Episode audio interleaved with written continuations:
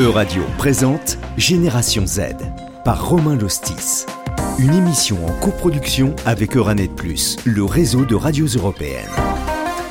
Le 17 mai dernier était célébrée la journée internationale contre l'homophobie, la transphobie et la biphobie, des phénomènes de violence et inégalité contre les personnes LGBT+, qui sont encore présents sur le continent européen, comme l'explique au micro de la RTBF Jérémy Gobin, membre de Iglio, la première organisation de jeunesse LGBTQIA+, au monde.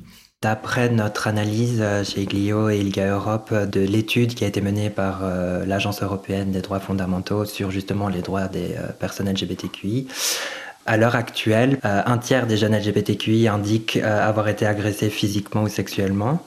Un jeune LGBTQI sur 10 déclare avoir rencontré des difficultés de logement ou avoir expérimenté du sans-abrisme, mais ici le, chiffre est encore plus élevé pour les personnes trans, il s'élève à 17%, ce qui est vraiment énorme. Et euh, seulement 11% des jeunes LGBTQI de 18 à 24 ans se déclarent très ouverts par rapport au fait d'être euh, très LGBTQI. Donc ces données-là, c'est vraiment pour l'ensemble euh, de l'Union européenne. Dans chaque État membre de l'Union européenne, la même problématique persiste. Comment faire changer les esprits pour parvenir à réduire ces discriminations? En France, l'artiste Garance Cocar-Pockstar réalise depuis des années des interventions en milieu scolaire et auprès d'adultes pour sensibiliser à mieux lutter contre l'homophobie. En parallèle de mon activité d'artiste, c'est vrai que je suis très impliquée dans des associations militantes LGBTQIA+.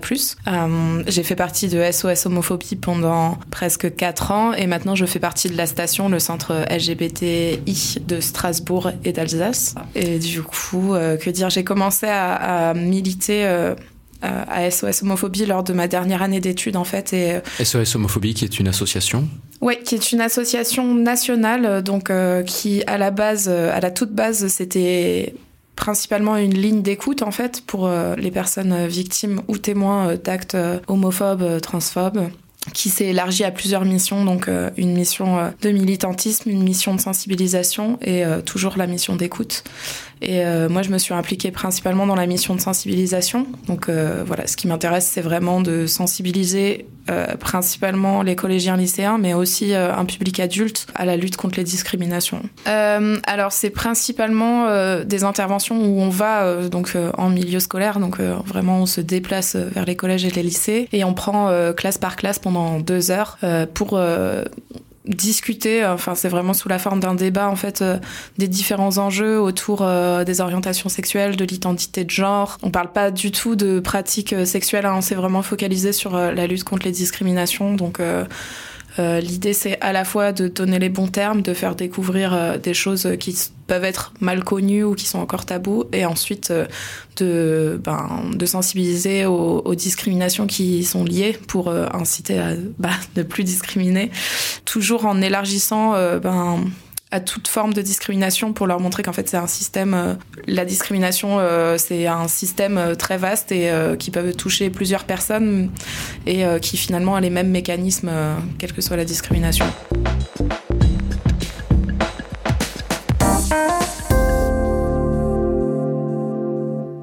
La discrimination est donc un système, mais pour y mettre fin, quelle serait la meilleure méthode? Je pense que c'est juste quelque chose qui s'apprend quoi. Euh. Enfin si on pouvait, euh, je pense que ce serait mieux de commencer encore plus tôt parce qu'on a on a eu cet exemple tragique euh, du jeune Lucas qui avait 12 ans qui s'est suicidé parce qu'il subissait de l'homophobie. Donc pour moi en fait si on est capable de subir l'homophobie à 12 ans, on est on est capable d'entendre comment dire deux heures de sensibilisation contre l'homophobie et même enfin c'est nécessaire quoi. On peut s'appuyer sur le rapport sur l'homophobie qui est fait par l'association SOS Homophobie. Donc c'est un livre où tous les ans, euh, on recense euh, ben, les actes euh, homophobes qui a pu y avoir lieu et qui ont été soit récupérés par des témoignages sur la ligne d'écoute ou soit par une veille en fait faite par les bénévoles.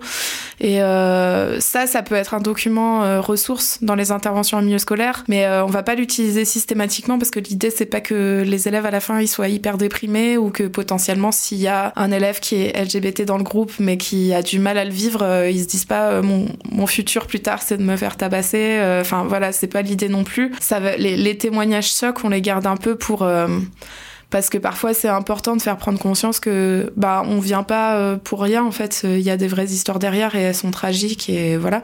Mais l'idée c'est pas de focaliser que là-dessus non plus parce que ça peut être assez dur. Et justement ça c'est quelque chose sur la manière de s'adapter au public qu'on a en fait, c'est de trouver un équilibre à chaque fois entre euh, il se passe des choses très dures et très graves et en même temps euh, bah ça peut être très beau en fait euh, de vivre son homosexualité et voilà quoi, c'est c'est pas une tragédie qui va s'abattre sur nous quoi. Au final, qu'il s'agisse des obstacles bien réels rencontrés dans la vie quotidienne par les personnes LGBT ou bien de leur questionnement intime, voire de leur autocensure, au fond, lutter contre les discriminations, c'est se débarrasser de nos peurs mutuelles je pense qu'il y, a la, y a la peur d'être discriminé, quoi, en fait, euh, de se dire euh, ah mais ça pourrait être moi, du coup ça fait un peu peur, euh, voilà, et, même sans, cette peur, voilà, la question de savoir qui on est, comment est-ce qu'on est sûr, oui, ça revient tout le temps, quoi, et c'est des questions auxquelles on n'a pas forcément de réponse, à part dire qu'on se découvre toute sa vie et que ben voilà, il n'y a pas de mauvaise orientation sexuelle, on peut pas dire tellement plus de choses.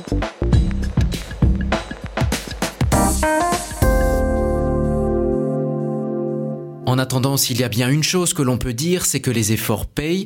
Selon une enquête Eurobaromètre réalisée en 2019, 76% des Européens sont d'accord pour dire que les personnes gays, lesbiennes ou bisexuelles devraient bénéficier des mêmes droits que les personnes hétérosexuelles. C'est 5% de plus par rapport à 2015.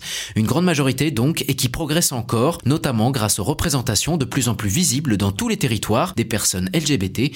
La culture y joue un grand rôle. En Bretagne, par exemple, le jeune réalisateur Pavel Thomas Larue en a fait le sujet de son nouveau film Les garçons dans l'eau, qui raconte l'histoire d'amour entre deux garçons transgenres dans l'environnement breton. En fait, moi, je tentais une formation de réalisation et euh, pour euh, rentrer dans cette formation, il fallait que j'écrive un projet. Du coup, c'était assez intéressant parce que jusqu'à présent, j'avais fait que des petits projets, soit de fiction, soit de docu, qui partaient plutôt dans l'autre sens de genre euh, qu'est-ce que j'ai très envie de raconter en ce moment. Du coup, j'en fais un projet parce que j'ai ça, voilà, que j'ai très envie de raconter. Là, du coup, c'était un peu différent puisqu'il fallait que j'écrive un projet. Je savais que j'avais envie de faire de la fiction. Je savais que j'avais un format de cours qui était obligé. donc j'avais déjà des petites contraintes et en vrai, moi j'aime bien en vrai travailler avec de la contrainte parce que du coup ça t'inspire un petit peu déjà, euh, ça te donne un peu un cadre dans lequel développer quelque chose. Et après, moi j'ai commencé juste à me demander, euh, voilà, qu'est-ce qui me manque au cinéma, notamment sur les représentations trans, des représentations qui sont toujours les mêmes, aussi parce qu'elles sont souvent faites par toujours les mêmes personnes, etc. À savoir pas nous. Et du coup, je suis un peu parti de ça et je me suis dit, euh, bah voilà, typiquement par exemple des histoires d'amour queer en dehors de Paris, en dehors des villes, en fait de manière générale, c'était un truc qui me manquait énormément. Moi j'ai grandi à la campagne, j'ai grandi en tant que personne queer à la campagne, donc ça c'était un truc que j'avais envie de raconter. Je sais que les histoires d'amour avec des personnes trans dedans, on est très souvent du point de vue des personnes cis, euh, avec tu vois souvent cette espèce de schéma de un peu la surprise, tu vois, genre la personne cis rencontre une personne trans, mais souvent elle sait pas qu'elle est trans, puis il y a le moment où c'est genre elle apprend qu'elle est trans et c'est un peu le twist dans le film, etc. Donc moi j'avais pas du tout envie d'adopter ce truc là et j'étais en mode on va vraiment être avec la personne trans, qu'est-ce qu'elle ressent, c'est cette personne notre personnage principal et tout, donc ça c'était important. Et aussi un truc qui m'intéressait c'était euh, bah, que ce soit une relation